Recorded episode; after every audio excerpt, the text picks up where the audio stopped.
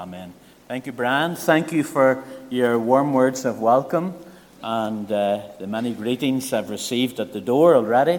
It is a pleasure and an honour, as well as a responsibility, to handle God's word here this morning. But it's lovely to renew fellowship here in Saintfield.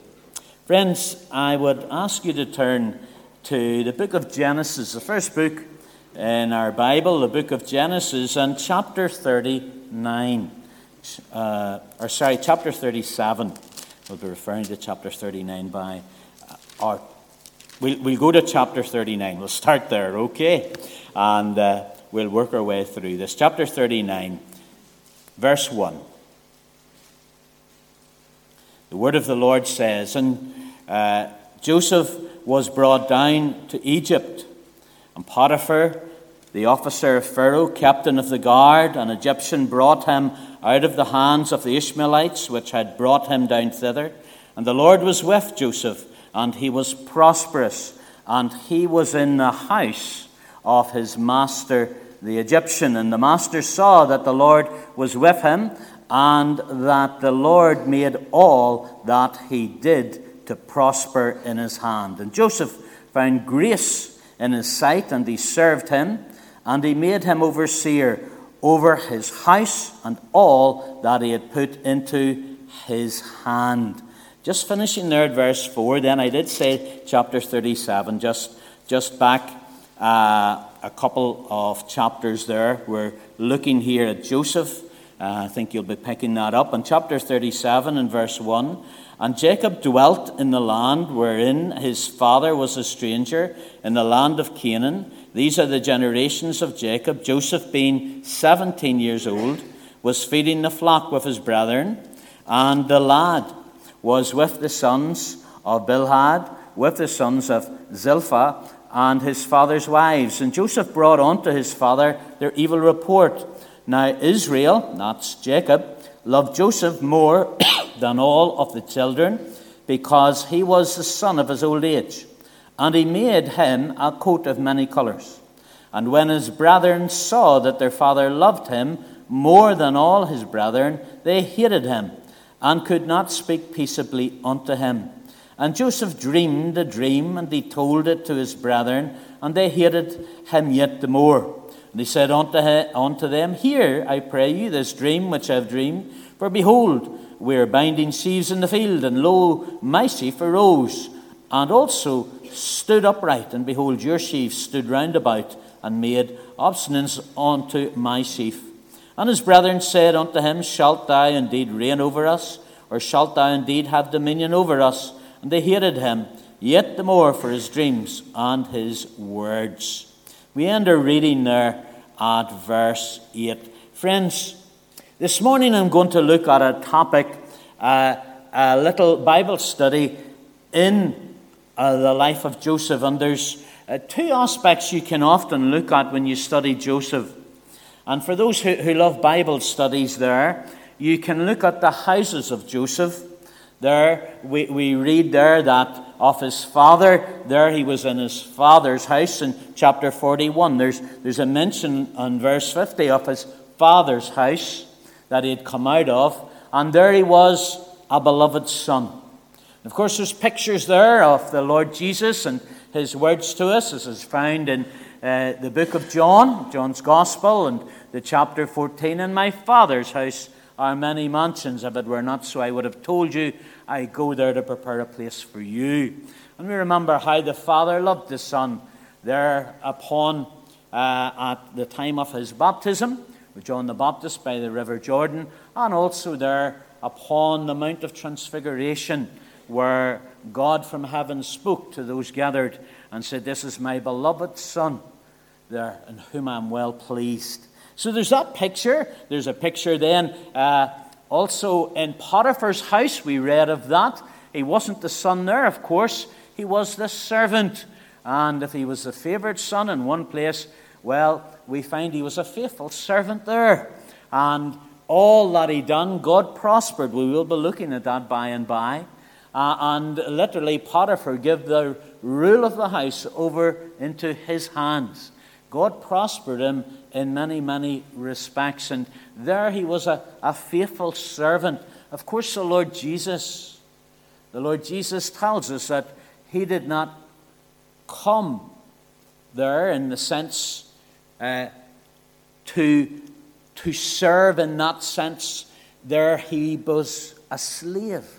You read that in Philippians chapter 2 when it talks about the servanthood of our Lord Jesus Christ and how he come to give his life a ransom for all. And in that sense, the Lord Jesus was faithful unto that calling as a servant as he ministered unto the needs, specifically that need of salvation.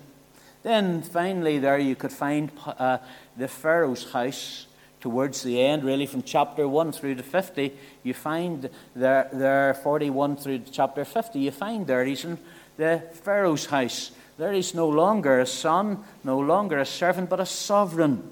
Uh, and how there, all that was given to him, he had the wisdom of the Lord to administer it. But I'm going to speak on a subject, not the houses, that's a sermon on its own, but his coats, because that's particularly what the focus is here in chapter 37. And you'll find again a reference to these coats or these garments or these vestures that you will find that he is wearing. Now, I have to declare to you, I am not a specialist in fashion. I can remember on one occasion when I was in Brazil. Remember, we used to be missionaries in Brazil, and we go back periodically to Brazil. Mind you, my last, our last visit was to Peru with Baptist Missions uh, this summer past. But I remember on one occasion being there for the Olympics, and yes, I did see one or two events, but we were there for evangelism, street evangelism of local Baptist churches there in that great city of Rio. And uh, I remember that Brazilian TV was doing interviews, spot interviews on the road near Copacabana Beach. And again, I wasn't down for the beach there, I was down there handing out gospel literature. And specifically, they were looking for foreigners. And for whatever reason, they come over to me, and well, I could speak Portuguese, and I thought, well, I'll give this a go. I'll maybe be able to slip the gospel in. And there I was thinking this interviewer, she was a lady, there would ask something about the sport, uh, something about what I thought of Rio, etc. There, and I would be able to bring a bit of the gospel in. And here she puts the mic up to me, and this is going out live, and she asks me, What do you think of the fashion and the style that there is in Rio? And I said, I says, Dear, there are 20 million inhabitants in Rio, and that must be increased by another three or four hundred thousand spectators. And of all of them, you pick me to ask about fashion. I says, You couldn't have picked anyone worse. I says, I'm colorblind. but uh, we're here this morning to speak about the coats of Joseph because there's great spiritual lessons that we can learn through this. And going back there to that text in chapter 37, we, we read the following in verse 3. Now, Israel, that's Jacob, that was Joseph's father, loved Joseph more than all his children because he was the son of his old age, and he made him a coat of many colors. You know, whenever you think about garments, etc., we often think about their saleable value. But there was nothing to do with the saleable value here. We don't even know what material this coat uh, was or this garment was made out of. But what we do know, there was a spiritual value to it there. And Joseph, in uh, his youth, received this as a gift from his father. Friends, it does remind us there that he was the favoured son. There's no doubt about that. And of course, that did create a problem within the family. But I want to think firstly about this coloured coat. We only can surmise. I wonder what colours were interwoven into it. But I, I, do believe that there must be some significance by the fact that it is mentioned there that it was a coat of many colours. I wonder, was crimson woven into it? We know that crimson red would be shed upon it whenever Joseph would be thrown into the pit and his brothers would slay a goat and cover the coat in the blood of the goat to deceive their father, thinking that Joseph was slain rather than in slavery. Friends, I would like to think that one of those colors was crimson.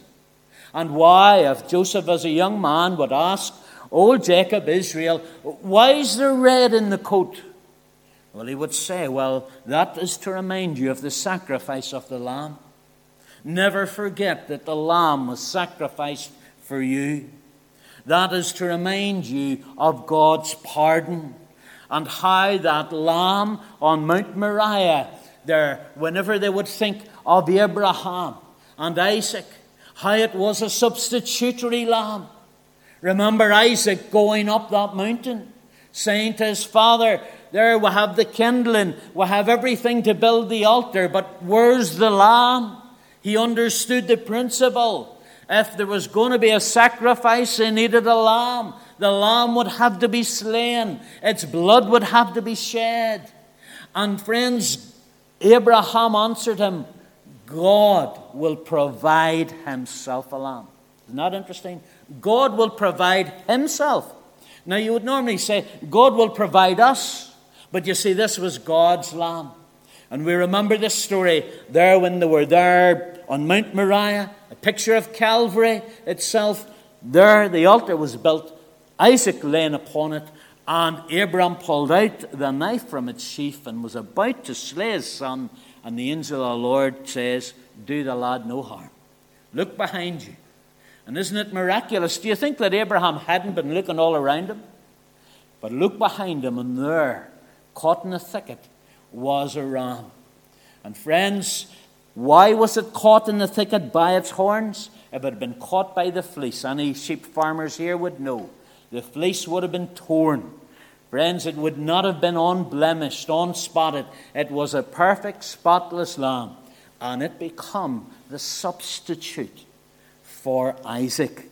And we can imagine there that old Jacob, Israel, would have explained that to his son the colour, the red, the crimson. And of course, it reminds us there of Isaiah 1 and 18. Come now, let us reason together, saith the Lord. Though your sins be as scarlet, they shall be white as snow. Though they be red like crimson, they shall be as wool. Then I would like to think that there was white as well. The red reminding him of the blood of the Lamb uh, and God's pardon for his life. The white reminding him of the purity.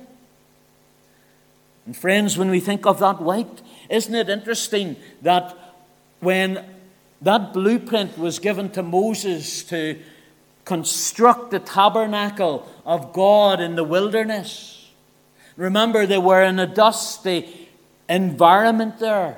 Yet, one of the things that God made absolutely clear to Moses and those who would be building, responsible for that work of God, of the tabernacle, thereof, what's known as the movable tent, would be that the outer court would be made of white fine linen. You read of that in Exodus 26 and 1. You think of all the colours in the midst of a dusty place like the desert white fine linen, yet it was given for a purpose. It was to remind those outside of the purity, of the righteousness of a holy God. And you can think of, of, of Joseph asking, well, what's the white about? Well, it's about purity, son. The red, that's about pardon through the blood of the Lamb. This is about purity. You never forget that God is holy. I am holy, be thy holy. The scripture tells us. And friends, you can imagine those gathered around that tabernacle of God, seeing that white outer court, knowing that they outside, friends, were like sinners. But yet within was the sacrifice, was the altar.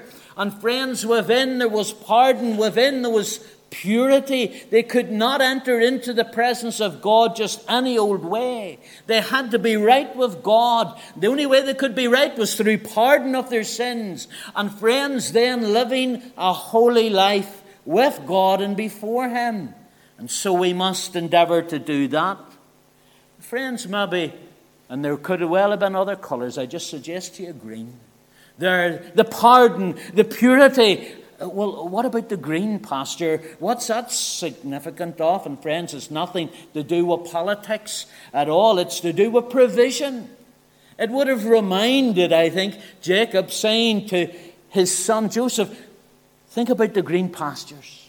Oh, we're living uh, here in the land of Canaan. Think about the green pastures.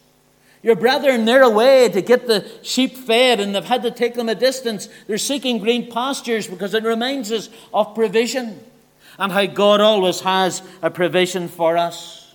And you know, I think the lessons of this coat would have stayed with Joseph. Not just in his father's house, but when he was in Potiphar's house. Indeed, we read that he was in a prison house.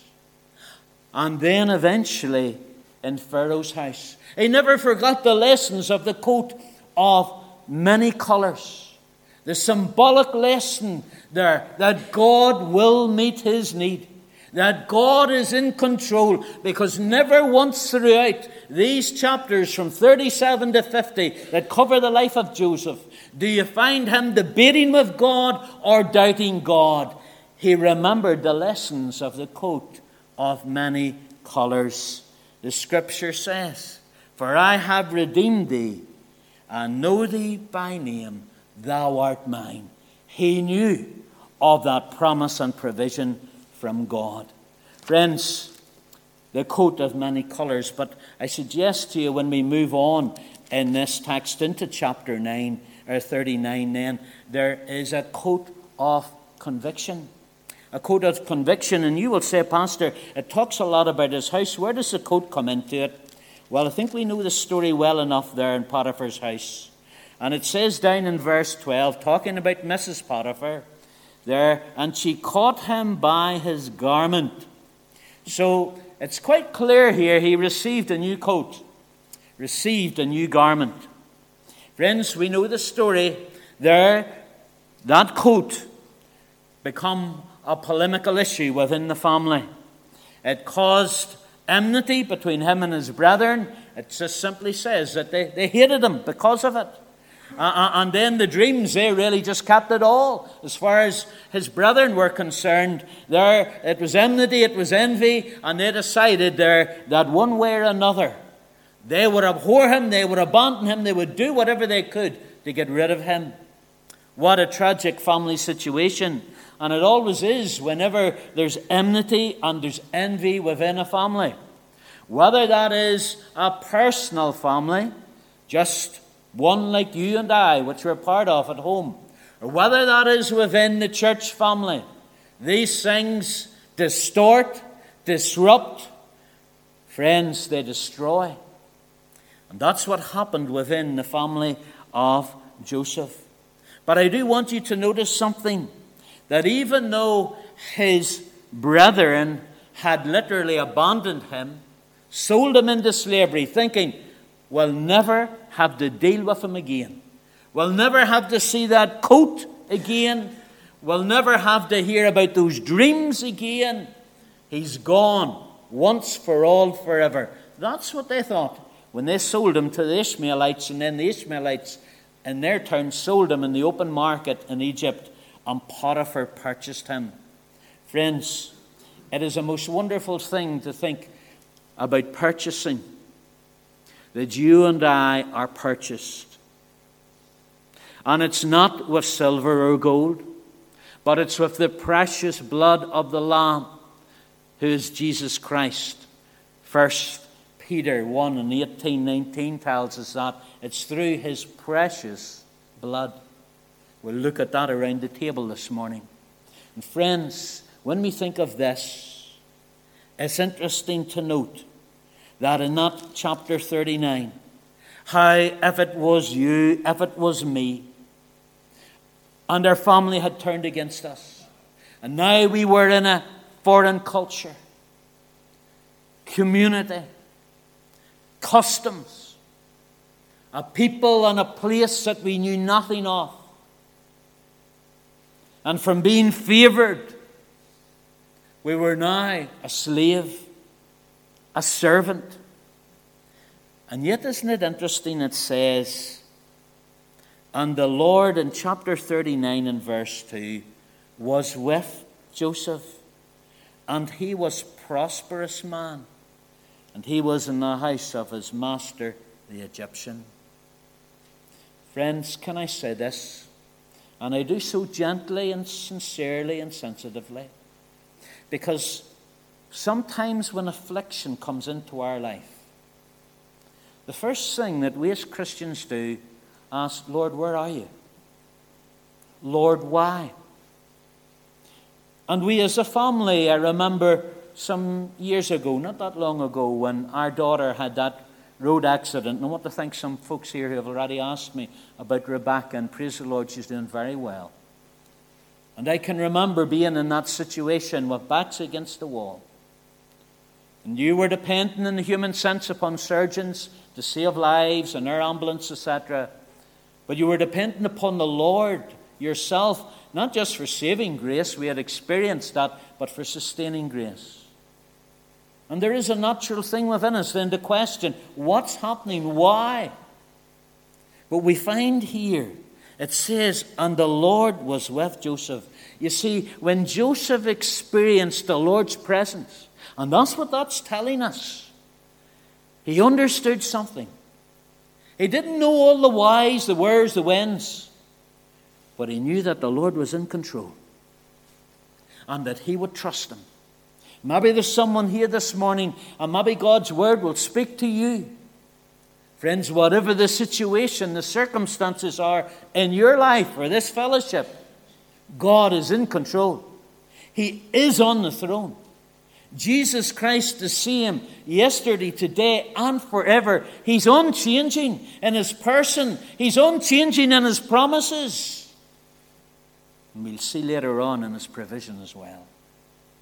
And so Joseph, even though he had changed the coat from the, from the son there to a servant, friends, God's presence was with him. And so when change occurs, if we have sought the Lord, his presence goes with us. And friends, that made the difference. He was a prosperous man, not in the terms of money. He still didn't own anything. It all belonged to his master, Potiphar. But he was literally, we might say, a spiritual millionaire. Why? His master, who was an Egyptian, listen to what he recognized in verse 3. And his master saw that the Lord was with him, and that the Lord made all that he did to prosper in the land. What does that tell me about Joseph? When Potiphar was coming to him and saying, You are absolutely brilliant. I've never seen the like of you before. Of other slaves in this house, we know that there were, but none's like you. Where did you learn this? How have you such ability? And Joseph just saying, It's not me, it's the Lord. It's not about ability, it's about availability. And I'm available to serve the Lord. I'm serving you here, yes, but ultimately I'm serving the Lord. So wherever you are, that might take your employment to a school environment, to a, a workshop environment, there in the community, whatever it might be. God has you there for a time and a purpose. And may it be that through it all you bring honor and glory to the Lord. I was in the company of, uh, there was a sports event on in Coleraine on Friday night, and I was invited along to it. And I met a girl, she plays for Northern Ireland, and she's a Christian. And afterwards, we had a chat and we time of fellowship. And uh, she was up for one of the awards. And I remember sharing this with her. And I had a fair idea she'd be there, but I hadn't thought of even I would get the chance to talk to her. And I said to her, You remember Eric Liddell? Do you remember that race that he ran for the Lord in the 1924 Paris Olympics? And I'm being slipped a wee note from 1 Samuel 2 and 30. Those who honor me, I will honor. And that's what I shared with that girl. Just left it at that. I says, You know what that means in your circumstances. I don't, in your environment. And so it's the same with us, and it was as well here with Joseph on this servant coat that he wore. And friends, not only was he a prosperous man, but I tell you something else, he was a purposed man. We'll not go into all the details of what went on there in Potiphar's house, but we know he was a busy man, he was away. His wife was at her leisure, and she cast her eyes upon Joseph. And friends, advances were made to Joseph, and an ambush was set. And it's interesting how Joseph responds to what was happening. He says in response to her in verse 9 of chapter 39 There is none greater in this house than I, in that sense there of his role and his rule. Neither hath he kept, that's Potiphar, anything back from me but thee, because thou art his wife. How then can I do this great wickedness and sin against God? Whether she claimed it was culture and do as the Egyptians do, whether she claimed there, uh, who will know? God will know. And friends, it's the same in our life. There wasn't only a prosperous man there, it reminds us there of his integrity. He gave all the glory to the Lord, but a purposed man. This talks about his impeccability. Here was someone who would not sin against the Lord, who would turn his back and who would flee, who would lose his coat rather than his character and keep his testimony. And that's exactly what happened there. And friends, that garment literally was ripped from him. So it was in the verse 12 there, and she caught him by his garment. And we know the scene, you can read it for yourself there, what happens, and he fled. As I have said, it is better to flee. And indeed, the Psalms and Psalm 119 reminds our youth in particular to flee from sin there and the attraction of it the appointment with it. Oh, friends, may we endeavor there to have integrity, give the honor to the Lord. And I'll tell you now, in whatever environment you're in, you'll know a prospering. I'm not talking about financial, it wasn't financial for Joseph, but you'll know a prospering. And then, friends, that impeccability there, we were determined to not sin against God. He purposed in his heart. Daniel done the same. Remember Daniel 1 and 8? And there all the foods were set before him which was in Babylon. And he purposed in his heart that he would not defile himself. And how important it is that we, with integrity, make a decision I'm not going to allow myself to be defiled. Yes, I'm trusting in the Lord. But when temptation comes, there, I'm not going to try on my own to deal with it. If I have to, flee from it. I stand steadfastly in my faith in the Lord and will honor him. Friends, we find that God prospered him. Friends, we find there that this was as well a purposed man. God had given him a purpose in his heart, and that was not to defile himself. May we do that. Those are lessons we learn from this second quote. And maybe we were not. We're all servants of the Lord.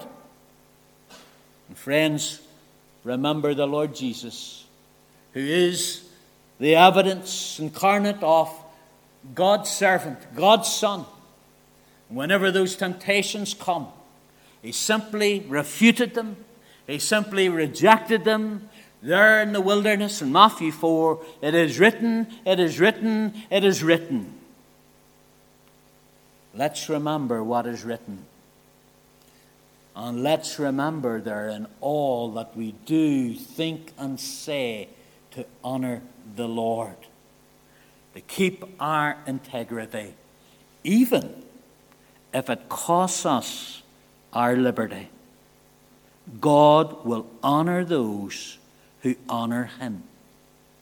The final of these coats, as we close our message, there was the coat of many colours. There was the coat of conviction. And finally, there's a coat that I call the coat of compassion. The coat of compassion. We will find that he wears that from chapter 41 on. The story is he's put into prison. In prison, there he meets with two men. Remember, the butler, there of the Pharaoh, and the baker. And uh, they're in, and friends, their heads are on the line, as it were. They have a dream, and it's interesting how this feature of dreams there comes through in the life of Joseph. And I know we have the Word of God, and I don't maybe experience God's uh, dealings, etc., through visions, but I am aware, speaking to those who work amongst the Muslims, and we have Stanley Kyle coming this week to our church. There he represents Arab World Ministries. That God often reveals himself through visions, through dreams to those who don't have the written word of God in their hand. And it's interesting, he was saying to me there that in this last 25 years, and there's this whole thing about Israel and the Palestinians, and the Palestinians being Muslim, etc. And quite often there, because of lack of contact with such people, although possibly even around Saintfield, certainly Belfast, you see many of them now. But friends, Stanley was able to tell me in this last 25 years, more Muslims throughout the world have come to saving faith in Jesus than in the previous 1500 years. God is doing a work. Even though what we see by way of media tends to be an us and them situation, friends, God is doing a work amongst that people and that community, often at a great cost to those who trust in Jesus and are converted by the Lord. Friends, in our text, we remember of these dreams again. And in chapter 40, there you can read of that, but that's not my text, so it's not. It is chapter 41, because in chapter 41, we read there of what the Pharaoh then presents to Joseph. Chapter 41 it says in verse 41 And Pharaoh said unto Joseph, See, I have set thee over all the land of Egypt. And Pharaoh took off his ring off his hand and put it upon Joseph's hand, and arrayed him in vestures of fine linen, and put a gold chain about his neck. There is a new coat. This time it's the sovereign's coat. No longer the son, no longer the servant, now a sovereign. God used those dreams and he placed his man in the right place at the right time. But you know, there was an issue. And that was a period of time. Because between chapter 40 and 41, we're told two years passes. And remember how they had the dreams, the butler and the Pharaoh there, uh, and it was all about three days. So it was. And one would eventually be restored to his position and then the baker come and he had heard the interpretation of the butler's dream. He thought, well, I'll tell him mine as well. And he was told that his head would be lifted off his body. And so it was after the three days. There, it occurred just like that. And the butler was returned to his service within Pharaoh's house and within Pharaoh's palace. But then Joseph was forgotten about. Do you ever feel forgotten about? Overlooked? and you have been serving the Lord. I'll talk about God's service rather than home situation. And there are others, and maybe they're up at the front, and you might feel, well, they're getting the accolades. Although I can tell you now, anyone who stands where I am, your knees are knocking. you're, you're, you're under pressure, and you could not do even announcements, leading, singing, whatever it is, in your own strength. You need the Lord and His Spirit and His endowment and empowerment to serve Him in any capacity. But, friends, maybe you feel as if others have been shown their, not favoritism, but have been acknowledged, and you haven't. And how do you find yourself? You feel forgotten. Yet, again, we notice that in this interlude of a period of two years, there's no heckle, there's no, Joseph isn't saying to God, Why? What's happening? He's just trusting again in the Lord. God has His timing. His plans are perfect. They will reveal themselves in God's good time. And so it was that there wasn't only the butler who had a dream, but Pharaoh eventually, when you come in to the latter parts of chapter 40 and into chapter 41, and no one was found to interpret them. So a search was sent, and then the butler remembered Joseph and told Pharaoh about him. And Pharaoh at that point then brought him out, and he was shaved, etc., and cleaned up to be presented now there in the Pharaoh's house and to be presented ultimately with this new garment, the sovereign's garment. And, and, and friends, there it's interesting what Pharaoh says of this man in verse 38 whenever it was revealed to him. This time it was sevens, not threes.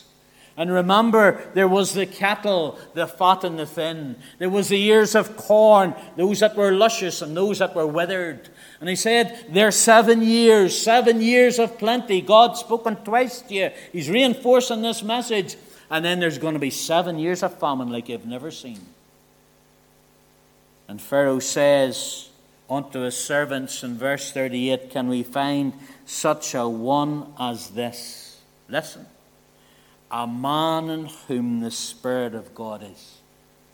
Now, that's a remarkable statement from someone who was considered a deity himself. He recognized something about Joseph that was not of himself, as Potiphar had done as well. This is a God man. This man has the Spirit of the Lord indwelling him, empowering him, has enlisted him. There's no one like him. And there he raised him up to be number two in the land, his viceroy, we might say. And there he received the sovereign's coat. Friends, it's one thing receiving that coat.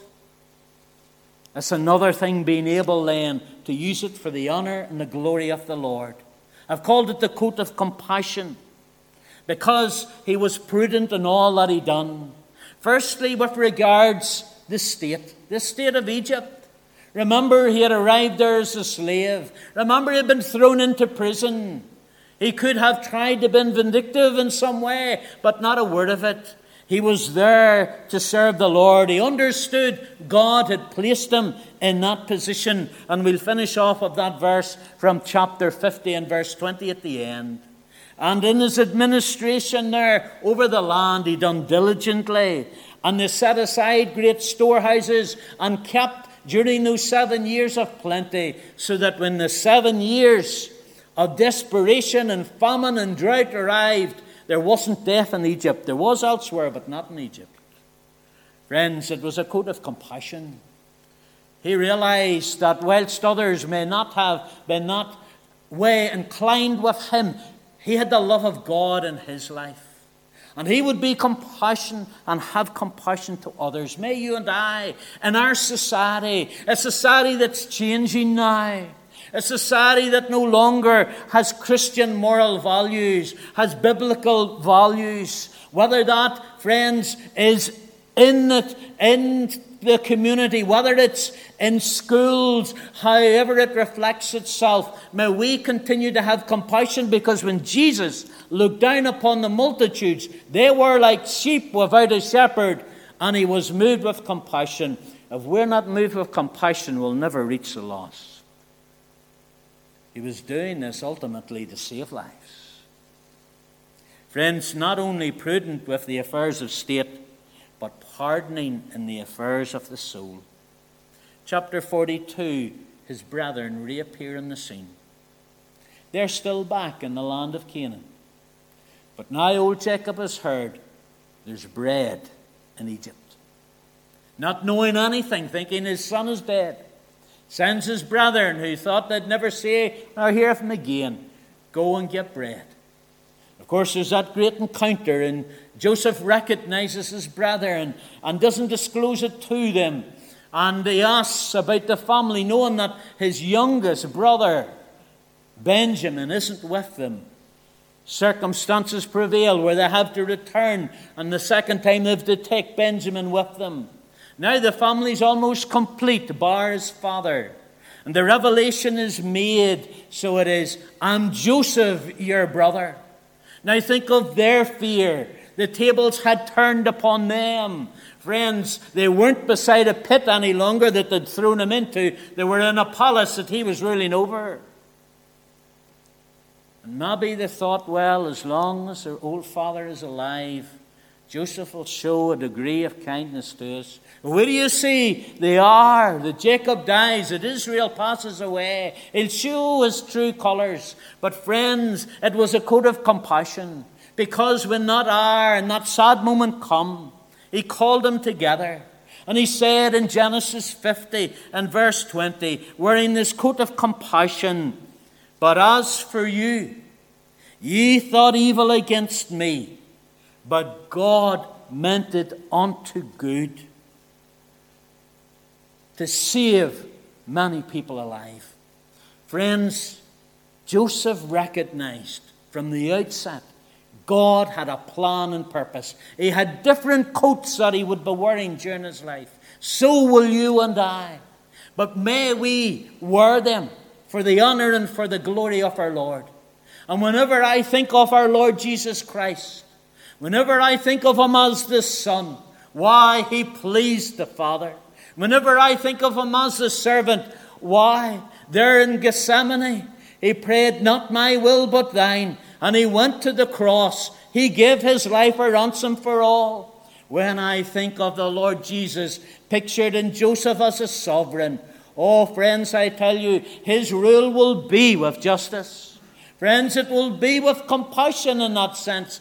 And that justice is still, and that love is still offered to the whosoever will. But there'll come a day, and tonight you'll hear more about it, when, friends, God will mete out his justice as well upon those who have rejected his offer of salvation, upon those who have no time, no thought for the things of God. Friends, I leave you with this thought. But as for you, ye thought evil against me, but God meant it unto good. And I don't know your circumstances, but I want to leave you with that word. But God meant or means it unto good. When you trace that thread from the beginning to the end of Joseph's life, you could quite easily say, How, why, where, when? But he never done. He trusted that God was in control, that his plan, his purpose was perfect. And so it is for you and I today. May we learn to love him more, trust in him as Joseph done, and wear whatever coat God gives us to the glory of his name. Let's pray. Dear Lord, we thank you for this study, a bit different this morning, Lord, but tracing coats in the life of Joseph and how there was a coloured one.